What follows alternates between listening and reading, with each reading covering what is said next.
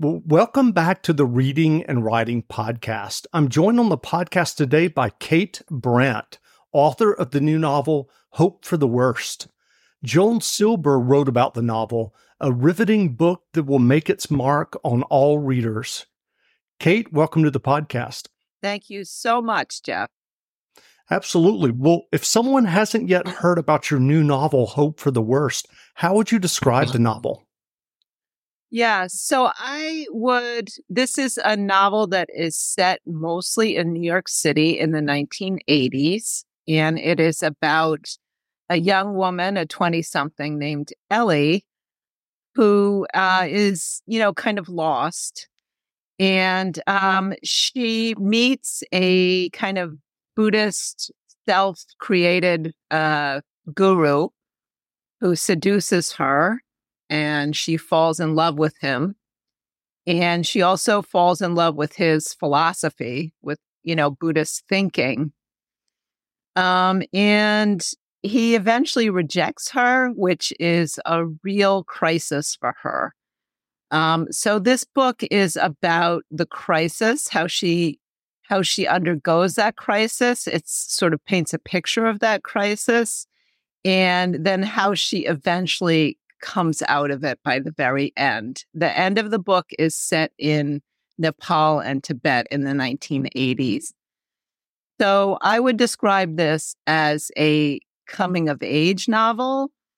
Uh, I would describe it as a Me Too book with a sort of Buddhist, uh, in a Buddhist context. Well, do you remember the original idea or impetus that led you to writing the novel? Yeah. So this book is fairly autobiographical. Um, and uh, it's about an experience in my life that was traumatic and also very, very strange. Um, I started writing it. I have a very wonderful writers group, and I started writing it um, from a prompt. We always uh, write together for 10 minutes to a prompt. I started writing it to a prompt. And, um, you know, the other women in my group said, you need to write more about this. And so uh, that eventually grew into this novel. Um, well, can you tell us about your writing journey? Is this the first novel you had written? Well, this is the first published novel I have written. Mm-hmm. Um, my father is a writer, so I kind of grew up with it in the house. Um, but I would say my writing journey began when I was traveling. When I was uh, 26, I backpacked around the world. And uh, it was at a moment when, um, you know, I was watching something and I kind of slipped into this different consciousness um, and really wanted to capture that moment. I was uh, in Zimbabwe and I was watching a woman walk down a train platform. The train was very late and she was wearing high heels and the leather on the heels was curled up, it had peeled off. And for some reason, that sort of transfixed fixed me and I started writing about all the things that I was seeing and then I realized that writing was a way for me to be in a certain consciousness that uh, I really like to be in. So I kept writing.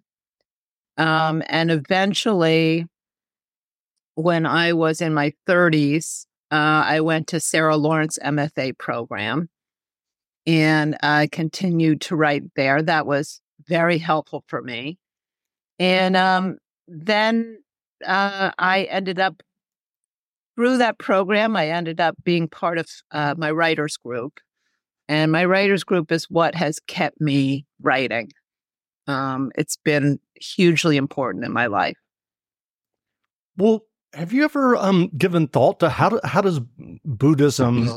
impact or affect your approach to writing? Yeah, that's such a good question. So, um, you know, the moment that I described about seeing this woman on the train platform, in Buddhist language, you might call that shunyata, it, which means like, it's kind of like an empty fullness. And um, So the consciousness that I get into when I'm writing, I would call that shunyata. That's this kind of empty fullness. It's very, you're really completely in the moment. You forget yourself. I think that's the key to it is self forgetting. That's a phrase that Melissa Febos uses in her memoir, and I really like it. Um, and, you know, Buddhism also centers around this idea of no self, you know, of mm-hmm. really kind of forgetting the self and um, not denying the self, but just forgetting it, this kind of freedom from the self and from desire. So, uh, writing gives me that experience. So, it's very important to me. Um, that said, I did bring a lot of Buddhist ideas into this book and kind of wrestled with them. I wanted my character to wrestle with these ideas, with the sort of contrast between the aspirational aspects of Buddhism or maybe any spiritual tradition and, you know, her own mind, which was really obsessive and really out of control. Um, and I wanted her to really sort of, you know, dwell in and talk about that strange experience. Well, can you tell us about your MFA program at Sarah Lawrence? How was that experience for you? So, um, I was one of a few other students who was older than mm-hmm. most of the students in the program. And um, I feel like I really benefited one from just the chance to really, really focus on writing um, and push other parts of my life aside. I was working when I went. Um, and I also, the best thing about the Sarah Lawrence program in particular was that you met one on one with a teacher every two weeks. And honestly, that feedback was the most helpful. Um, to be honest, you take your work into a group of maybe 10 people who are all making comments on it, and the comments can be very contradictory. Mm-hmm. And, you know, you're in a program with people who are in their 20s who have their own ideas about what good writing is. You know, your good writing should be what I think good writing is, you know, um, and working with someone who was already an established writer who didn't have any, you know, who didn't have insecurities about their own writing was extremely helpful. Um, and it took, you know, it took a while to, for me to realize how valuable some of those pieces pieces of advice were. Sure. Well, you talked about this uh, kind of Buddhist kind of meditative state. I can't remember, I, I, can't pronounce or remember the word that you used, but I wondered, um, you know, how did that impact you when you were working on the novel? It, it seems to me that you probably did not do a ton of plotting, that you just kind of uh, let the story grow as you were writing. Would that be accurate? Yeah, that is accurate. I mean, this is not a plotful story. Mm-hmm. This is a story that is character based, that is real. It's sort of the story of a mind in some ways, you know, and uh, what goes on in a person's mind and following that and sometimes in microscopic detail. Um, so um, I tried to put a lot of Buddhist ideas in the book. I guess I've said that already. Can you remind me of the question? Oh, I was just asking about your writing process. I mean, you had talked about this right. kind of meditative um, state, right. This, uh, Buddhist word right. that you would use. And I was just wondering, um, when you would sit down to write each day, were you just um, kind of trying to get into that state? Well, I was trying to get into that state, yes. But, you know, you also, if you want to build a story, you know, you have things do have to happen. And mm-hmm there are things that have to be there. You have to know what your narrator, for me, it was first person. So you have to know what your narrator's problem is. And um, so it was fairly easy for me to recapture many of the scenes um, because I was writing from my own life. But what I really, really struggled with was uh, the form, the ultimate form that the book should take. So it had many reincarnations. It was, um, at one point, it was made up of letters between two archaeologists, one of whom was in Tibet. Mm-hmm. At another point, it started with uh, a Westerner who was part of a uprising in Tibet. Um, and um, so each time I wrote a new version, I would bring it to my writers group and they would tell me whether it worked or not. So this was a real, you know, going back to the blackboard kind of process. Um, and it took me a long time. I was concerned because the story is kind of quiet. It really mm-hmm. is about, you know, a, a mental uh, journey. And um, I felt like I had to make it more exciting. But in the end, I decided to really rest on the strengths, my strengths as a writer, which are really about creating a mood um, and not to worry so much about starting off with a very with a lot of action. Sure. Um, but it took me a very long time. Everybody in your crew identifies as either Big Mac Burger, McNuggets, or McCrispy Sandwich, but you're the filet fish Sandwich all day. That crispy fish, that savory tartar sauce, that melty cheese, that pillowy bun. Yeah, you get it every time. And if you love the filet of fish, right now you can catch two of the classics you love for just $6. Limited time only. Price and participation may vary. Cannot be combined with any other offer. Single item at regular price. Ba da ba ba ba. Do you still meet with your writing group? Still meet with my writing group. I'm so grateful for them. Um, we really try to support each other. We there's so much trust between us, so that you know when we write something um, it's sort of like what I was describing about uh, uh, meeting with one of my teachers at the MFA program at Sarah Lawrence. You know, there's they don't have any axe to grind other than how can I help her make this story sure. what it can be. So there's tremendous trust. It's also very interesting because you really get to know people, everyone's backstory, and everyone's kind of inner life. Um, so it's sort of very intimate also. Um, and so they really helped me co create this book in the sense that they kept sending it back to the drawing board, you know, even when I was you know, I, I, it's not that I disagree with their comments, but I don't know what mm-hmm. to do about it. you know, and, um, but they believed that I would find my way. And when I really didn't believe it anymore. And, um, so they really, you know, they really co created the book and I'm very grateful to them. And I still really depend on their support and friendship. That's wonderful. Well, I'm wondering over the years, have you read other novels that you that um, wrestle with kind of Buddhist ideas? And I wonder if you could mention one or two of them that you may have read over the years. Yeah. So um, I wouldn't say I'm not sure I would exactly say a novel. I would say okay. Um, Kate Wheeler uh, is a uh, Buddhist and a writer, um, and um, some of her stories were doing exactly what I wanted to do. Um, I would also say that um, other novels that kind of were like mentoring novels for me, one of them was um, Ann Patchett's State of Wonder, which is also about a journey and a narrator who is changed, you know, by going far away.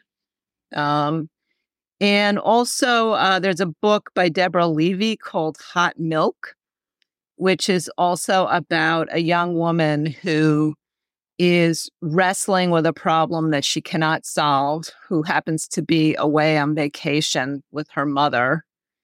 And, um, you know, the same kind of portrait of a person who has a lot of questions and insecurities and feels kind of lost and how do they how do they find themselves basically um so those are two novels that really helped me and um you know, really, yeah, they were they were like examples for me that I would think Sure. of when I was a little bit stuck.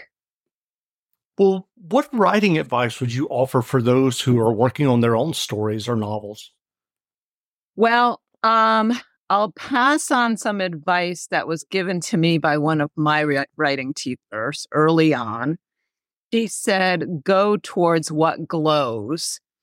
Um, and I have taken that to mean, you know, make sure it's tugging at you. Make sure you're really, really interested in the story. Um, for me, you know, because I am such a slow writer, it's such a long process for me.